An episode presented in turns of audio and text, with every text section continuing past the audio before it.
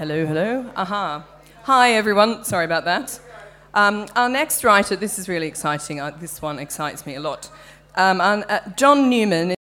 Books about South London.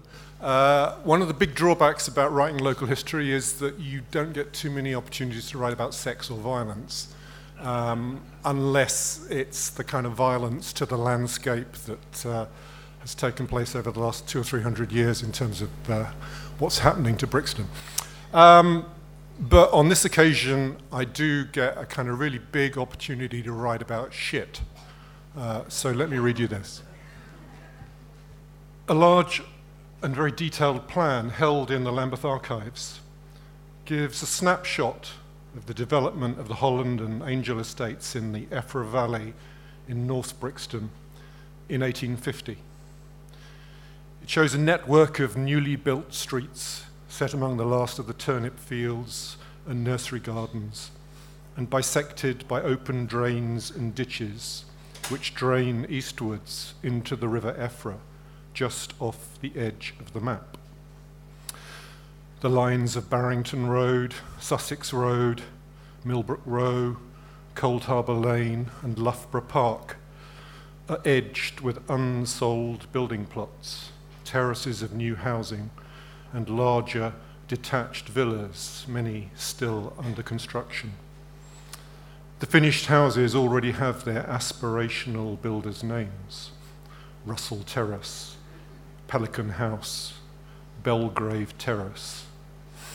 But this plan is much more than just a glimpse of suburbia in the making, for its purpose was to record the provision of drainage and this townscape of new roads and drains and old ditches has been peppered with tiny, neatly inked observations. Four feet of water and deposit. Materials and workmanship bad. Covered with wood. Six inches of solid deposit. And, most frequently of all, the regularly repeated comment no smell. The euphemistic deposits and the negative information about the smell actually suggest only one obvious conclusion. Mostly, it stank. For what this plan really reveals, just one year after cholera had killed 14,000 people across London, over 2,000 of them in Lambeth, is the ramshackle precariousness of the suburban free for all that was taking place around the edges of London. As thousands of new houses without any proper drainage were being thrown up. Maybe in its quiet way, it is as emblematic of the contradictions of Victorian modernity as something like Dickens' description of the railway coming through Camden Town in Dombey and Son or Turner's painting, The Fighting Temeraire. This zone of half built, cheap, stuccoed structures with their stick on Italianate porches set between scraps of muddy field and threaded with open ditches in which human feces slowly flow towards the River Effra was a public health disaster waiting to happen. Yet instead of being depicted by a novelist, a campaigning journalist, or an artist, it is the work of a forgotten surveyor with a nose for detail. That solid deposit pooling in the ditches of North Brixton eventually slid its way off the map down the open ditch running along the side of Loughborough Road and dropped into the arched over Effra by the White Horse pub now the Brixton Jamm.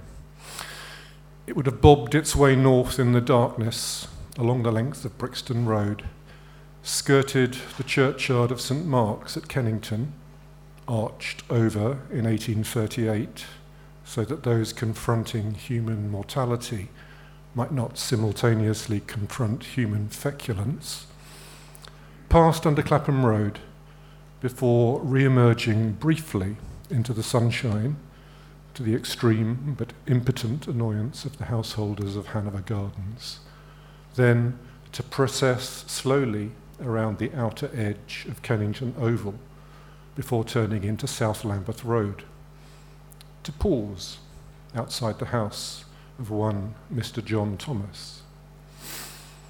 In June 1850, the same year that the plan was being surveyed, Mr. Thomas was in a bad mood. And he picked up his pen to write to the Times. His language was considerably more direct than that used by the surveyor. Three feet of excrement always exposed to the lungs of the neighbouring population. He raged. Were the cholera here now, it would revel in this lethe of filth and abomination. From John Thomas's house, the solid deposit was then carried through the panting darkness between the recently constructed railway line at Vauxhall Station and on under the Wandsworth Road at Cox's Bridge. Coming back into the sunlight of Vauxhall Creek, it paused once more among the barges of Price's Candleworks as it waited for the tide to turn. Then, bumping against the wooden camp shedding at the mouth of the Effra, it bravely entered the Thames just upstream of Vauxhall Bridge. Thank you.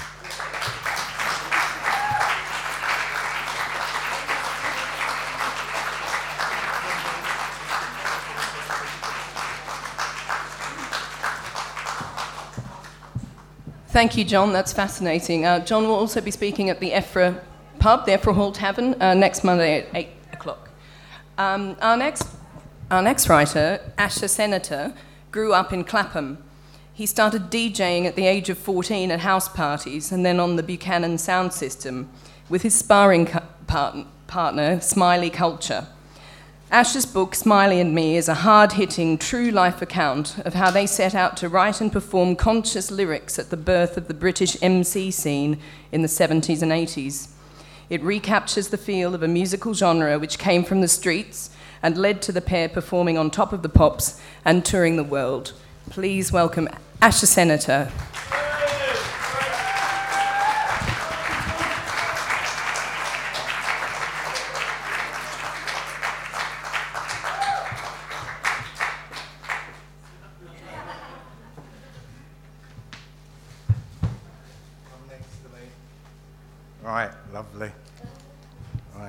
I still haven't got taller though. So, here we go. Excellent. I'm going to read an extract, extracts from my new book, Smiley and Me. Thank you. Miss Courcy. She may not have been every man's dream, but Miss Courcy was certainly a queen in the eyes of us Buchanan boys. She may have proved a nightmare to some of us, but at the end of the day, we all appreciated her and gave her maximum respect. So much so that even the girls who used to hang around the sound system accepted the significance of her existence. All the residents in the area knew of her and looked at her as they passed by, wondering how she survived the nightly escapades that she endured. Sometimes Smiley and I would check up on her in the middle of the night, mm, just to make sure that she was okay. We'd chill by her side and speak excitedly about the adventures that we'd experienced with her. Most times it didn't take long before other members of the sound would join us, and then the reasoning could last hours. Miss Courcy was our chariot, our royal carriage and queen of the ghetto. She was bearer of our tribulations and the keeper of many secrets, a resting place for many a weary head, and a symbol of our commitment to Buchanan sound system. Miss Courcy was the home and transporter of our sound system. Yeah, that's right, our beloved old truck. That earned the name Miss Courcy simply because she was coarse looking, cool sounding, and needed to be handled rough. as noisy as a tank and equally as slow, she had anemic looking, faded green bodywork, fully bald tires, no handbrake, weak foot brakes, dodgy suspension, rusty bodywork, a stiff clutch, vision blurring windscreen wipers, and on top of everything, she needed a push start all of the time. And I'm serious. It took maybe six or more people to push start Miss Coulsey, and they'd have to put in great effort to have the slightest hope of starting her. I was the designated driver and must have been around 16 at the time, so to me, it was exciting, exhilarating, and a rush. Smiley admired my commitment and used to tell everyone that Asher's the driver of our truck, you know. Look at that big truck and look how little Asher is. Buchanan's founder and junior and Ron the builder, our amplifier technician, were the only other people spirited enough to take the wheel of this high risk vehicle. Anyhow, Miss Coulsey was our saviour. She was the one that we praised on many occasions. So many people respected Miss Coulsey and referred to her by name. Anyone who had any affiliation with Buchanan Sound System would have certainly travelled in her at some point, and anyone who travelled in her probably had to help push start her. She loved catching people out after a long night of raving. all dressed up, looking prim and proper, and feeling the effects from their raving exploits. Hitchhikers would end up soiled, exasperated, and short of breath after pushing Miss Coulsey a few times. Buchanan's following was healthy to say the least.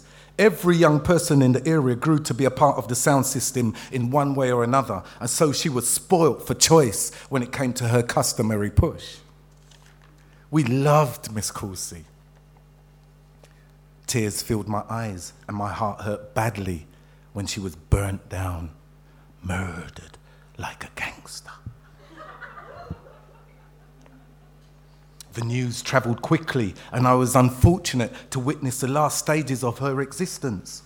It was too late to save her, as she has saved us on so many occasions. She crumbled under the flames, and I could hear crackling and popping as our equipment burned inside. Had it been the work of guys from a rival sound system, it might have been a little more bearable, as we would have surely retaliated. Had it been members of the National Front, it might have been a little more tolerable, because that probably would have sparked a massive riot anyway, you know that. Even if it had been the police, it would have been somewhat more understandable, as we already knew they didn't like the loud and beautiful reggae noise that we made. No, it was none of the above. Miss Coulsey was burnt down by a girl. A girl that had a grievance with Buchanan's founder, Junior, a girl who had chilled, hung out, and raved with Buchanan for years. It was a girl that had fought and stolen for the sound, and someone I regarded as one of the last people who would have done anything to hurt Buchanan's sound system. Hmm. that incident spelled the end of an era, and even though Buchanan's sound system was rebuilt, it was never the same without Miss Coulsey. Thank you. Thank you. Thank you. Thank you.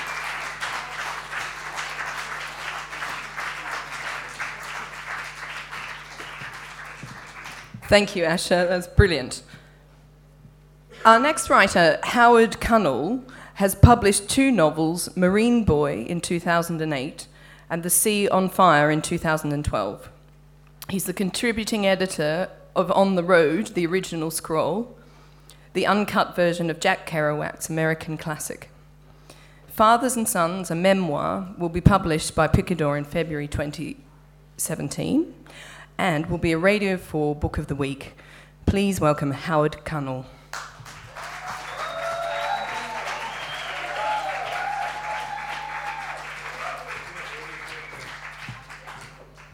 Yeah, follow that.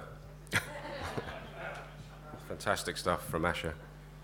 Um, so I'm going to read uh, from my forthcoming book, Fathers and Sons, which is published in uh, February 2017. And I'm just going to read the opening chapter. Brixton, London, 2003. Jay is running. Her long brown hair ribbons out behind her. Shay and Christian try to win the ball, but my daughter keeps it under control as the boys attack her from both sides. Jay bursts through a space between them and shoots low and hard. The ball makes a fast scraping sound as it travels over concrete and through dry leaves into the makeshift goal. She's seven. What's she thinking as she runs so fast? Does she notice the familiar high sided building enclosing her, the blurred iron railings and walkways and arches of the flats that look onto the yard and seem to move as she moves? Or does the certainty of her home, its always being there, permit her not to see or think about it, but to be held in an understanding of its permanence in such a way that she is untroubled, secure, free? I hope so, is what I want for her. Cardinal points are always there, they don't change. You don't have to think about them until you're lost. In autumn sunshine, tawny, soft, faintly edged with cold, cats sleep on the walkways, dappled paws and legs and tails poking out and twitching between the railings. I need to tell Jay that I'm not her blood father. I want her to have a little more time not knowing everything before I take certainty away forever. This was the world, Jay. Now it's changed. I'm scared that if I take away her dad, a black hole will take the place in her heart where her love for me is growing now. That's what can happen when you don't know who you are. If you let it, your life story becomes about what isn't there, not what is. I have to make a new story, really. It's urgent now. I can't wait any longer to tell Jay. She runs in sunshine, close to where I stand watching, Shay and Christian on her heels.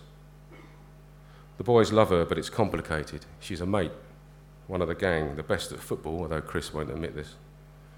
She can run the fastest, beat them at any game, but she's a girl with long hair falling past her waist and a flawless, heart shaped brown face and bright red lips. The boys love her, even as she races past and beats them again my strong and light footed daughter, is full of grace. Sometimes Shay and Christian have to have boy talks and they exclude her or meet secretly. When that happens, Jay sits alone at the top of the little fort in the communal garden and plays on her Game Boy. She doesn't want to be different to them and doesn't think she is, but the boys feel a difference. There are things they won't do or can't say in front of her. I wonder about this, how she outboys the boys. If she was a boy, she'd be the leader, but when Chris, a long haired, stocky Polish boy who's a head shorter than Jay, comes to call for her, you can see by his moon calf gaze how her beauty blasts and disturbs him. I don't think he can quite understand how he's supposed to feel. Our ground floor front door opens to an arch straight onto the communal garden. I stand under the arch that is always in shadow and watch Jay run. I could watch forever, but it's time for Jay to come in and have a bath with her little sister, Rose. I leap out and grab her around the waist and pick her up and swing her. She screams happily. She loves to fight me. She likes to see how strong she is, to test herself and test me.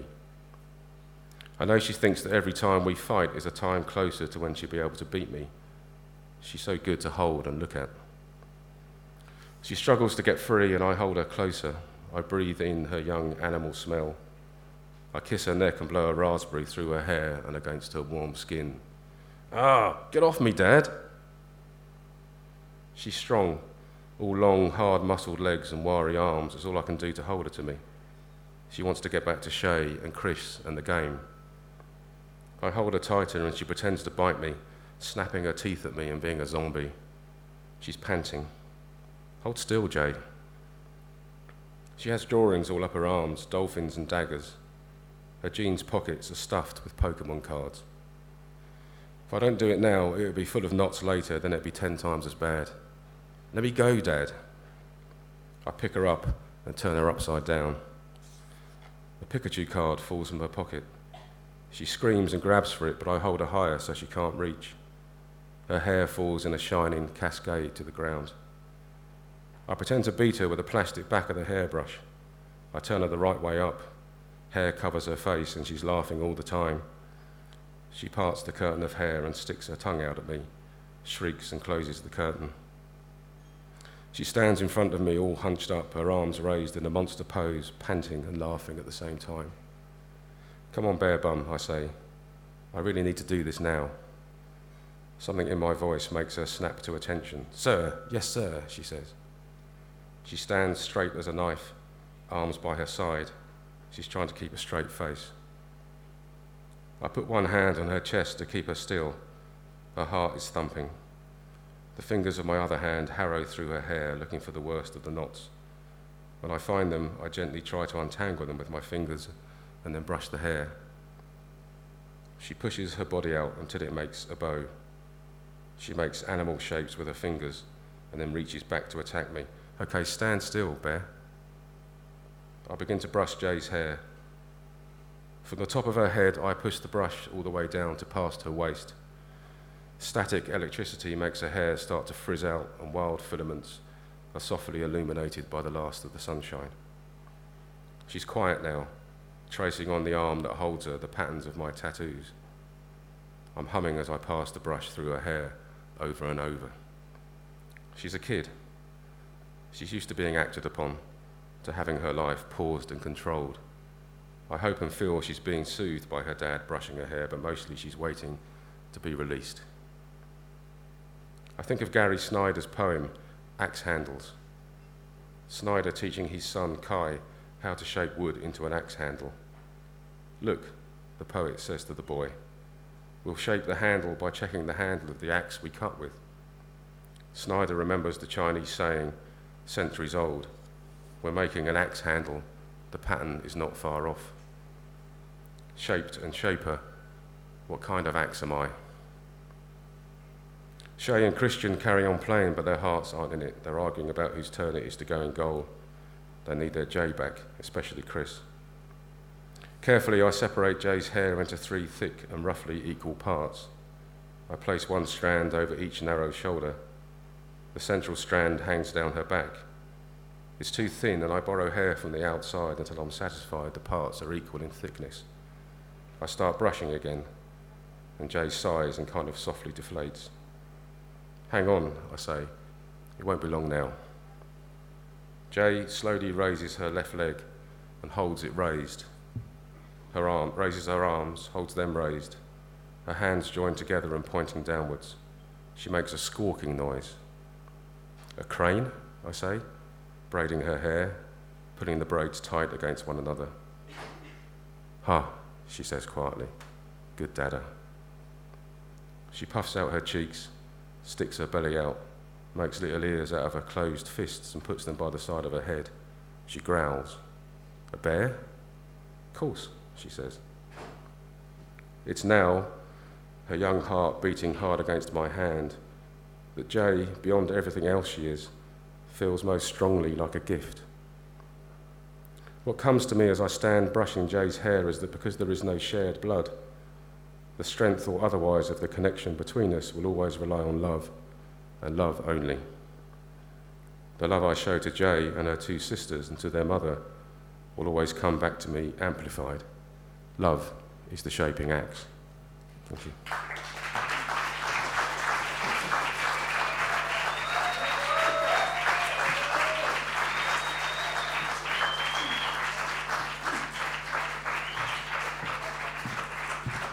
Thank you, Howard. And um, don't forget to listen out for Howard's book on Book of the Week next year. Our next writer, Rabiah Hussain, is a playwright and poet, as well as a writer. She's performed poetry at Lost Theatre, Space Arts Centre, and Rich Mix. She was part of the Battersea Arts Centre's London Stories Made by Migrants this year, and is part of Tamasha Theatre's Playwright Collective. She was co writer in Deck Chair Collective Steampunk at Open Ealing in 2012, and her poem Child of the Colony was published in the Asian Writers Collection of Contemporary Asian Writing. Please welcome to the stage Rabiah Hussain.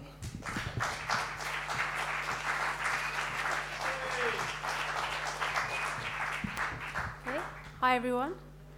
Uh, so I'm going to read two poems um, from a collection I'm working on. Um, so I'm not as accomplished as some of the other writers that have spoken here. Um, so the first poem is called Hollow Verse. I saw dreams dip in the dirt of the Thames, float away with the plastic bottles and shit covered nappies, sink beneath the heaviness of dreams gone before, drowned by the sighs of the hopeless. Anchored by the city's hollow soul, held by lights and building sites, dusty hotbed roads and traffic jams that look like Lego pieces, the noise of dying passion screaming all around us. I saw people vomit their childhoods out of themselves, throw curiosity into the black bins of these streets, put on grey coats of maturity and ash covered conversations, and wear them until their backs arched with heaviness. I walked barefoot on the cobbled and stony streets, felt stones on my soles press into me, fall off, and leave their print. I saw friends buy coloured cars and cemented houses, walk dogs on wet, soggy grass, hold their children in one arm and sorrow in another, and fill the holes in their guts with clay pottery and oil canvas paintings. I left my parents watching a flat screen TV of people crying because their daughters aren't married, their eyes far away hiding what they had always been hiding. Lighted houses, curtains and stained glasses, the smell of home that made me nauseous, the sounds of everyday conversations that made me dig my nails into myself. I heard slow death at each tap of a broken keyboard, brains shedding away on the screens, and rotating chairs of black sticky leather and filling pads with running ink covered lists not of desires. Talk of sex and sambuca, blue flashing lights and throbbing sounds, hearts beating into themselves, asking to be forgiven. Jumping bodies and still minds escaping into a world of noisy, static dis- disguise, leaving their real selves behind closed, chipped wooden doors. I wrote you a song, but you said you wanted a diamond bracelet. And I disappointed you every time again when I carried my heart in my hand and not in my pocket. I saw saintly men walk this earth, hiding behind the holy book as they fucked themselves to the sounds of mass agreement and virtues that were covered in sacred lust. I saw prophets in your colorless dreams and God in your colorful brown eyes and closed my eyes to neither of them. I saw I heard calls of prayer, black and white, beautiful sounds of ugly men and unwilling followers who know how to trick themselves. I heard stories of tripping white thunder and red rain, of the orange sun heating my body from a mile away and burning smiley sinners into watery pools of themselves. I left Muhammad on a winged horse and rose to play myself a song of carpeted rooms and mosaic cold hallways, of rocking children and age old glass toys. I left altars and chapels and mosques and temples and your heart where he lives, and threw myself onto hell's fiery pit to burn my navel until it was inside out. I saw my own insides nailed to a crucifix, and my blood dripped down into the silver chalice, spilled into the baptismal font, and used to cover my own forehead in red. But if I took the words of the scripture and ran them over my body, wrote them on my skin, sniffed the pages, inhaled them into my lungs, traced their outline with my fingers, kissed the paper with my lips, used the book as my pillow, the cover as my night, and held it close to my chest, it still wouldn't feel as right as you do. Thank you. That was the first one.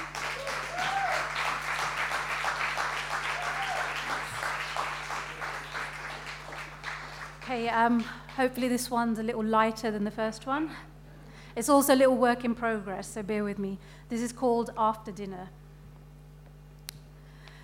You look at me like chocolate, an enticing after dinner treat, laid bare upon the table amongst plates of leftover bread and gravy dipping, dripping from splintered wooden ladles. Amongst the stench of old Sunday cooking, I smell of Chanel. And next to the ripped up pieces of chicken skin in butter sauce, my body is fucking beautiful. I'm like an apple shaped sin, crunchy to bite into. Cover me in sugar, and you know I'll go well with ambrosia Devon custard. I'm like that chocolate box you've been waiting to open on Christmas Eve, to be enjoyed with a digestive on a leather sofa and cigar in front of a fireplace. You tell me I'm always pleasing, fruity, sweet, sometimes bitter, but easy to unwrap with your strong, cold hands. Your palate is ready to taste me.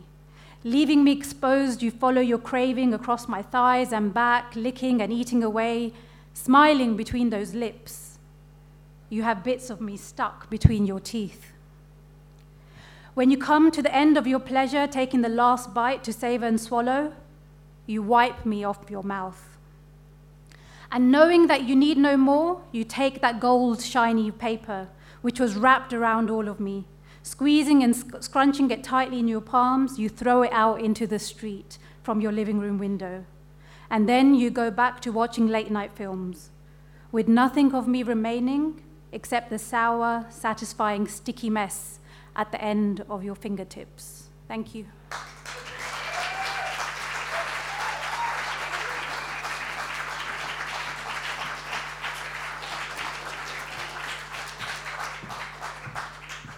Thank you, Rabiah. And haven't we had an amazing mix of different stuff tonight? Um,